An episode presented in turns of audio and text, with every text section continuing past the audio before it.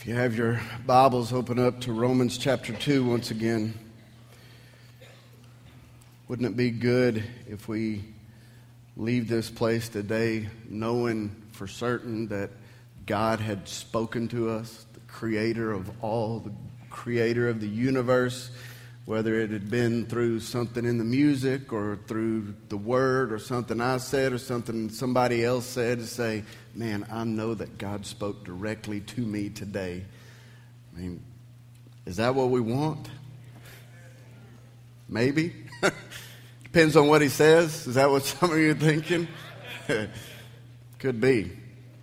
Whatever he says is going to be good. Today we continue with part five in our series in Romans, and we're going to get right into this right off the bat. We're going to pick up where we left off last week. So we'll be starting in verse 12. So if you would stand with me this morning as we receive the word of the Lord.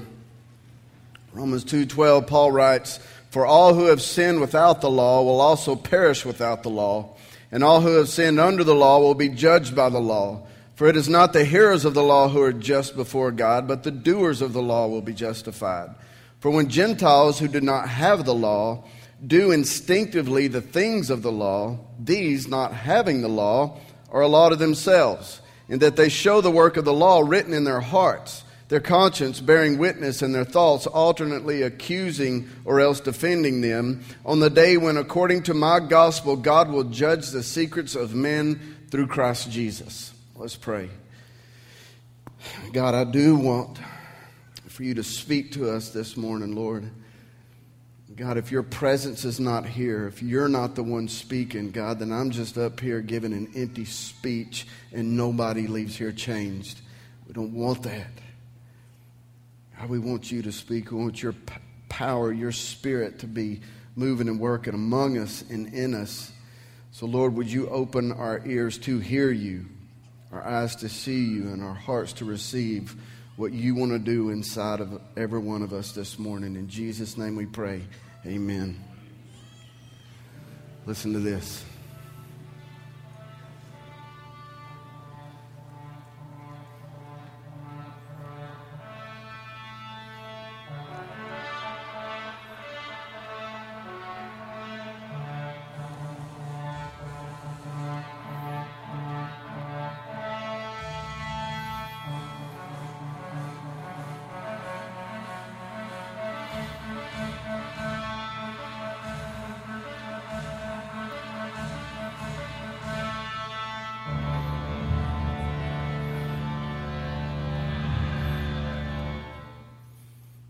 I know what you just heard.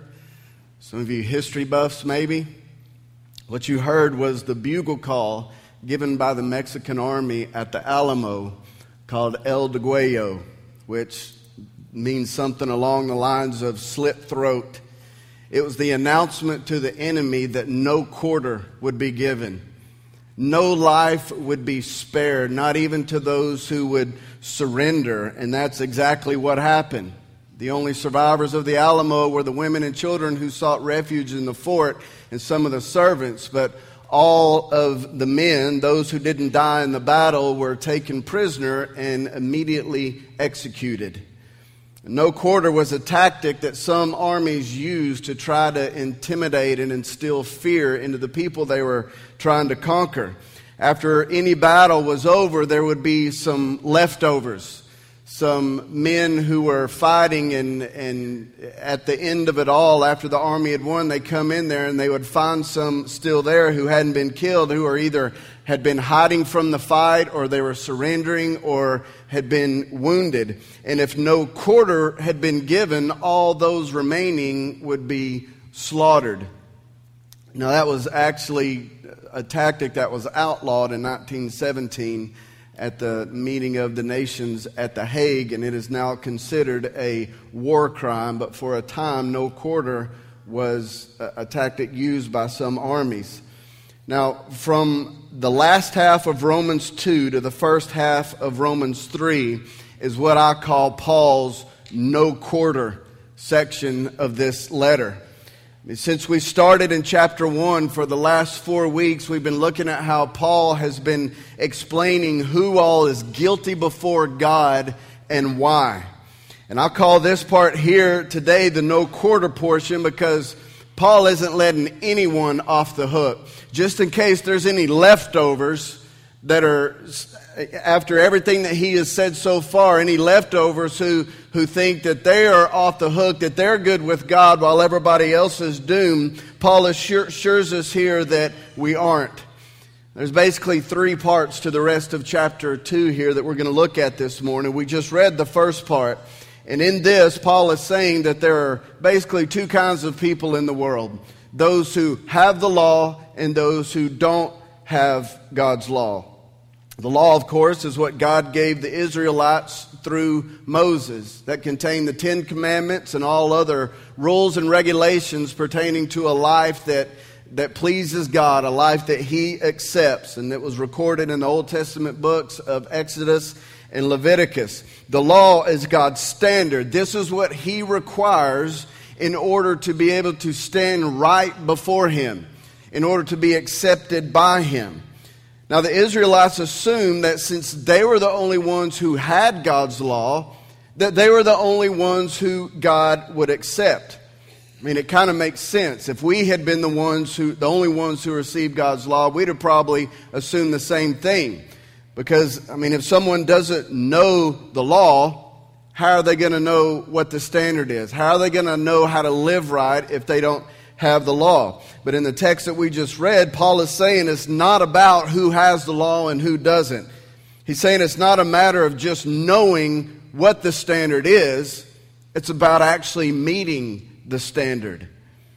And those who know what God's standard is, but don't meet it, are just as guilty as those who don't even know what the standard is at all. Now, some might think that it seems kind of unfair for God to let one race of people know what the standard is and not let everybody else knows. But the truth is, no one needs to see God's law written on stone tablets or in a scroll to know the difference between right and wrong. God has instinctively wired every one of us with what's right. I mean, if you go to any culture in the world, you will see examples of God's moral law. I mean, every culture knows that it's wrong to murder someone. Everybody knows that it's wrong to steal something that is not yours and that there are going to be consequences for doing these things. So, how can these other cultures have these same rules in place even though they have never had God's law? It's because God has given us the instinctive knowledge of right and wrong. And so here, Paul is taking first no quarter with those who might think that they're going to escape God's judgment because they didn't know. That's not going to fly. I mean, you can't murder someone and go, Well, I didn't know it was wrong, and expect to be let off the hook. Ignorance is no excuse. So, for anyone who might think, Well, I didn't know, Paul's going, Nope no quarter with you. You're doomed too. He's also calling no quarter on something I mentioned last week. Any Jew who might think that they are off the hook just because they are part of the people who had God's law. Paul says it's not a matter of just having it and knowing it, it's a matter of doing it. There is a problem with mankind. We all stand guilty before God because of our wicked hearts. And so here Paul is saying this, which is the first point in your notes there. Just knowing isn't the answer. Now, this applies a lot today because there are many people who think that they're in just because they know all the right answers. Maybe some of you here today, you've been raised in church, and so you know you're a sinner. You know that Jesus is the answer and so you assume that you're saved.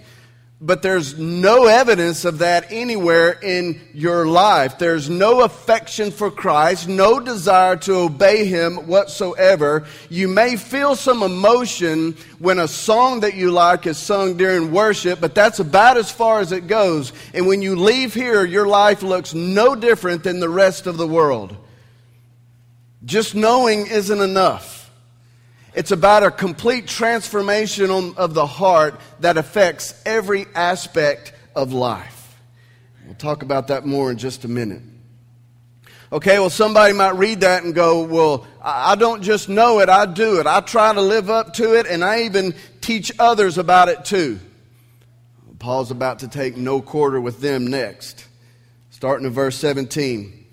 But if you bear the name Jew and rely upon the law and boast in God and know his will and approve the things that are essential, being instructed out of the law, and are confident that you yourselves are a guide to the blind, a light to those who are in darkness, a corrector of the foolish, a teacher of the immature, having in the law the embodiment of knowledge and of the truth, you therefore who teach another, do you not teach yourself? You who preach that one shall not steal, do you steal? You who say that one should not commit adultery, do you commit adultery? You who abhor idols, do you rob temples? You who boast in the law, through your breaking of the law, do you dishonor God? For the name of God is blasphemed among the Gentiles because of you, just as it is written. Now, Paul here is doing pretty much the same thing that Jesus did at one part of his Sermon on the Mount back in Matthew chapter 5.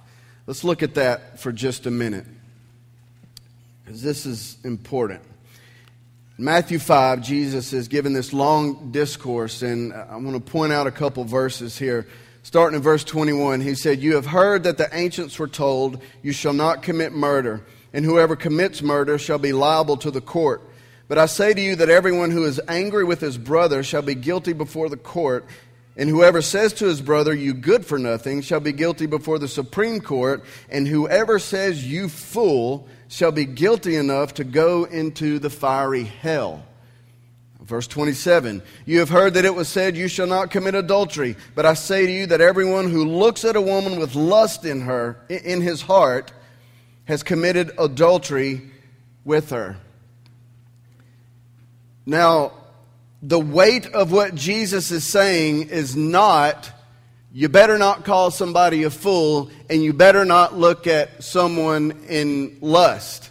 I mean, that's what most sermons that preach out of this text make it all about, saying you better not do this and you better not do that. But that is not Jesus' main point at all. Yes, we shouldn't do those things, just don't mistake me on that, but that's not the point of Jesus' message. He was not giving people advice on how to live better and try harder. He was showing them that there is no way to make ourselves better simply by trying to obey the law. I mean, think about it. These were Jewish people that Jesus was saying this to. People who had lived their entire lives centered around trying to obey the law. And I'm sure one of them would have heard this, or all of them would have heard it and probably thought, wait a minute. I've lived according to the law my whole life, and I've done a pretty good job of it up to this point. I've never killed anyone or even come close to it. Now, you're telling me that if I just call somebody a fool, I'm guilty of murder? I've been faithful to my spouse our whole marriage. And now you're telling me that I just look at somebody and lust and I'm guilty of committing adultery? There's no way. That is impossible. No one is able to live up to that standard. And Jesus would have replied, Exactly. Now you see why you need me. You can't live up to it. You need someone to do it for you. Jesus was burying these people under the law to show how impossible it is to obey it. He was showing them their need for a Savior, and Paul is doing the same thing here with this section that we just read in Romans 2. It's not enough for you to simply know it and try to live by it. It's not enough that you would even teach others about it. It's impossible for you to meet it, and if you can't meet it, you're doomed. Those who think that they're getting in on good behavior and obedience, no quarter with you either. Next point we all have a wicked heart, but good behavior isn't the answer. Good behavior is not going to fix a wicked heart. Now, listen, if you are truly saved, your behavior is going to reflect that. But good behavior by itself is not what saves you. Paul's not done yet. Let's look at this next part. Now, Paul is going to talk about circumcision. um, which I know is a, a, bit awkward in mixed company, but uh, I'm going to address it because it is so important in light of how it relates to the gospel. Um, I'll be as delicate with it as I can. But circumcision was, of course, the physical identifying mark of God's people. It was the visible sign of those who belonged to God. And so there were many Jews who assumed that that was enough for them to be able to stand right before God and be accepted by Him, even if they weren't able to obey all of the law. If they had that identifying mark, then they were in. So, in order to get what Paul is going to be saying here, whenever you see the word circumcision, think of it as the sign of those who belong to God, because that's essentially what it was. Verse 25 For indeed, circumcision is of value if you practice the law. But if you are a transgressor of the law, your circumcision has become uncircumcision. So, right off the bat, Paul is saying to those who think they're good, just because they have that identifying mark, no quarter for you either. Not going to make it. It's not what it's about. Let's read on, verse 26. So if the uncircumcised man keeps the requirements of the law, will he not judge you, who, though having the letter of the law and circumcision, are a transgressor of the law? So, someone not physically marked, but is living up to God's standard, belongs to God more so than someone who is physically marked, but is not living up to his standard. The problem is that no one is able to meet God's standard on their own. It, no one is able to be good enough or obedient enough, and so Paul is taking no quarter with everyone here. Now, this next part that Paul says, the next verses we're going to read, are absolutely huge. And I don't know why more isn't taught on what Paul says here, um, because the ramifications of them are incredible. And I guess it's probably because people are afraid of being called racist or anti Semite if they do mention them. And before we read them, though, I want to tell you about something that's going on in the church at large right now, something that you will hear about if you haven't already. Because of the events that are going on in our world right now, a lot of end times talk has been ramping up again. And of course, whenever that happens, the nation of Israel is right in the middle of that discussion. And there's this big attack from people within the church on what they are incorrectly labeling as replacement theology. Now, what they call replacement theology is the belief that Israel in the Old Testament is a foreshadow of Jesus and the church today. And they say that anyone who believes that believes that Christians today have replaced the Jews. But replacement theology is a complete misnomer.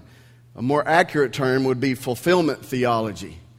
Now, I do adhere to fulfillment theology because I believe Jesus is the fulfillment of all Old Testament prophecies, promises, types, and shadows. Everything in the Old Testament points to Jesus. He is the fulfillment of it. But some in the church attack this and call it racist and anti Semite. And they believe that the Jews today, even those who still do not believe Jesus is the Messiah, are still God's chosen people and will be treated differently than everyone else. They believe that the Jews today even those who reject the Messiah have a special place with God that nobody else has. But I'm telling you right now, that is an extremely unbiblical and anti-gospel view. Galatians 2:21 says that if righteousness comes through the law, then Christ died for nothing if the ability to be able to be accepted by God and be counted as His people comes through anything other than Jesus' sacrifice, then He died for nothing. In the garden, Jesus said, Father, if there be any other way, let this cup pass from me. Nowhere does it say God going, well, there actually is one other way. See, if you're born in this certain race, then, then you're in. No. There was no other way. Jesus is the only way. And if what they are calling replacement theology is wrong, Paul wouldn't say what he does next. Verse 28 For he is not a Jew who is one outwardly, nor is circumcision that which is outward in the flesh, but he is a Jew who is one inwardly, and circumcision is that which is of the heart, by the Spirit, not by the letter, and his praise is not from men, but from God. It couldn't be any clearer. It's the next point in your notes there. God considers his chosen people, Jews, not based on what they are on the outside, but by what he has done on the inside. And no one is being replaced. This is not about one group of people replacing another. This is how God has always viewed his people. They would be defined by the power of his transformation on the inside, not by any physical marks or birth on the outside. And so,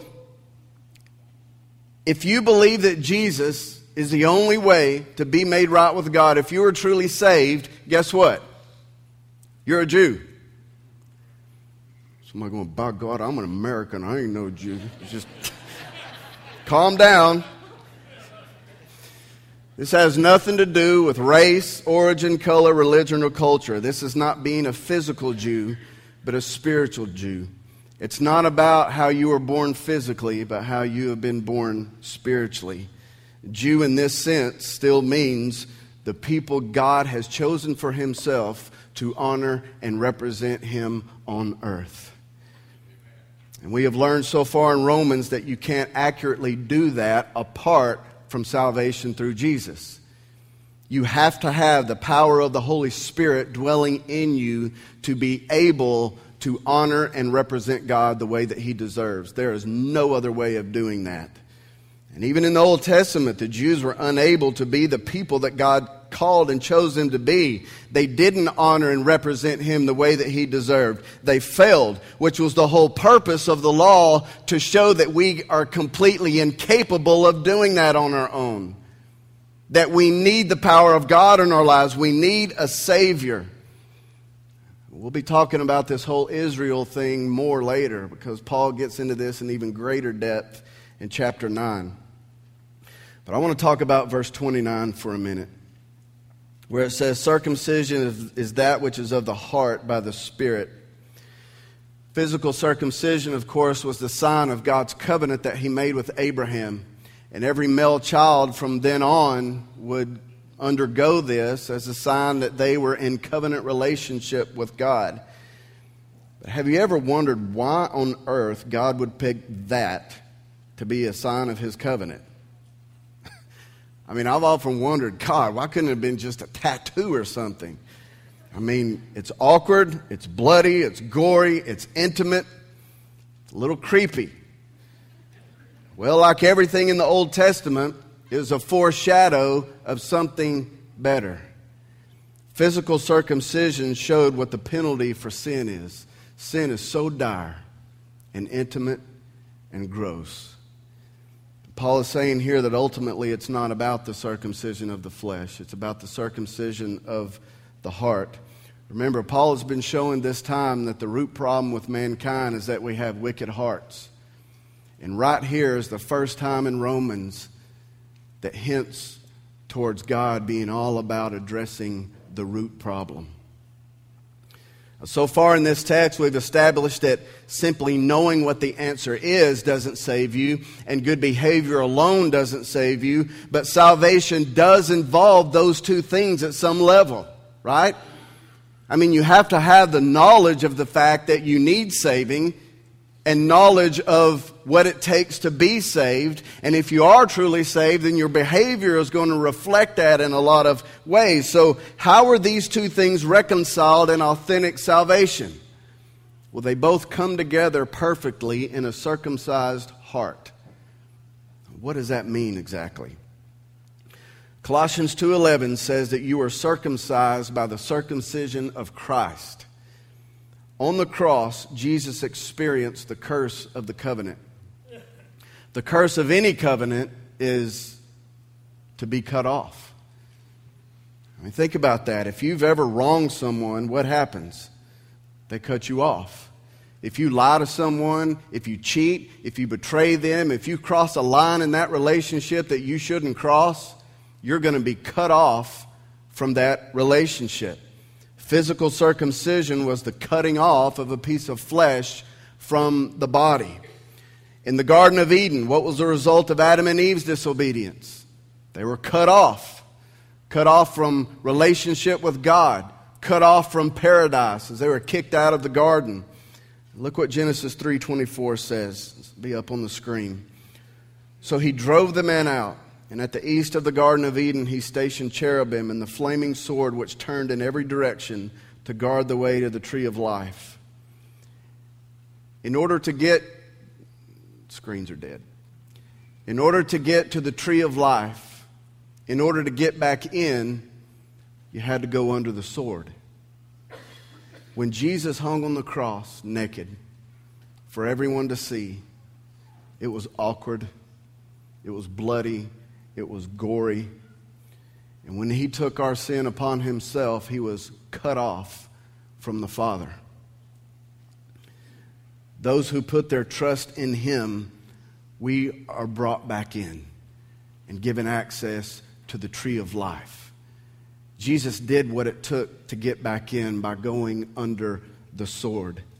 And those who put their faith in him are brought in with him. We receive his circumcision that he took on the cross, but ours isn't one of the flesh, it's of the heart.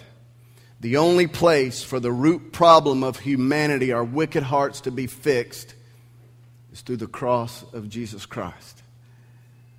Now, here's another reason I believe God chose circumcision. It was an act that couldn't be undone.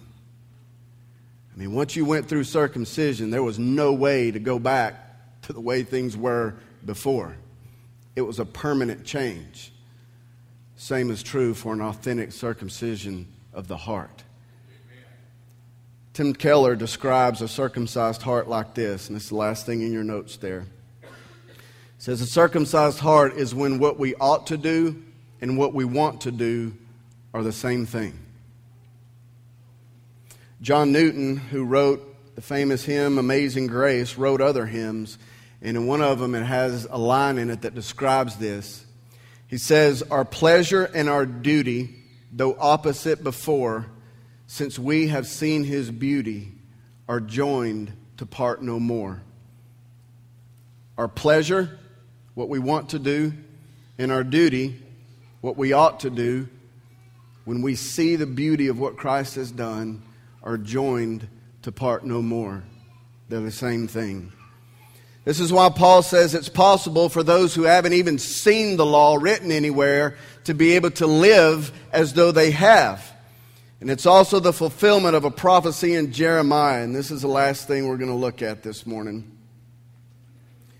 Jeremiah 31 is the prophecy of the new covenant. Starting in 33, it says, But this is the covenant which I will make with the house of Israel after those days, declares the Lord. I will put my law within them, and on their heart I will write it. And I will be their God, and they shall be my people. They will not teach again each man his neighbor, and each man his brother, saying, Know the Lord. For they will all know me, from the least of them to the greatest of them, declares the Lord. For I will forgive their iniquity, and their sin I will remember no more. The first covenant included the circumcision of the flesh and trying to live according to the written law, which was all pointing to the new covenant we are now under, which includes the circumcision of the heart and the ability to live according to the Spirit. Earlier, you heard the horn blast of the Degüello heard at the Alamo announcing that no quarter would be given. The Bible tells us that another horn blast is going to be heard. It's going to be heard by everyone. And it will announce the return of the king, whom the book of Revelation says will come leading the armies of heaven.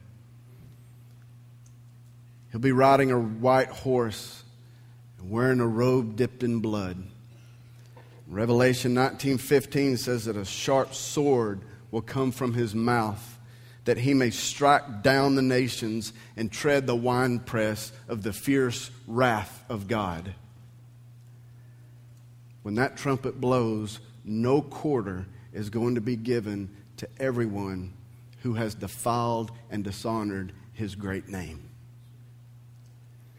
The only refuge will be not for those who know what the answer is, and not for those who behave right, but for those whose hearts have been truly circumcised, transformed completely by His grace and mercy.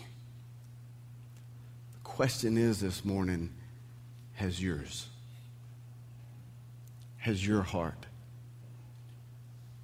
experienced that? Let's pray.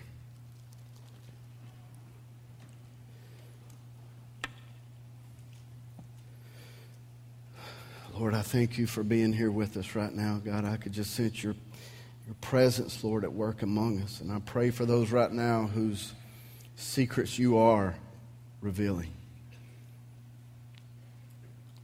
The conditions in their heart, God, that you're showing right now by your kindness.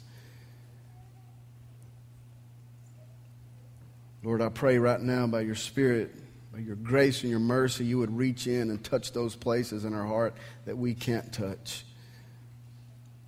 That you would heal the hurts that we can't heal. That you would mend the brokenness that we can't fix. Lord, I pray for those who you may be showing right now, God, that they've been relying on their effort and their good intention and their knowledge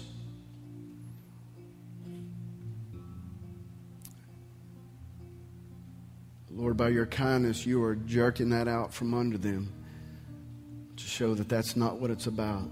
That you want to do something in their heart, a true transformation. It happens from the inside out. So, Lord, I ask right now for a move of your spirit that you, the great physician, would do heart surgery on all of us right now that we may be changed for your glory, that we may be able to honor and represent you in this world the way that you deserve to be honored and represented. God, you are so good. Holy Spirit, would you come and have your way? Let your will be done in Jesus' name. Amen.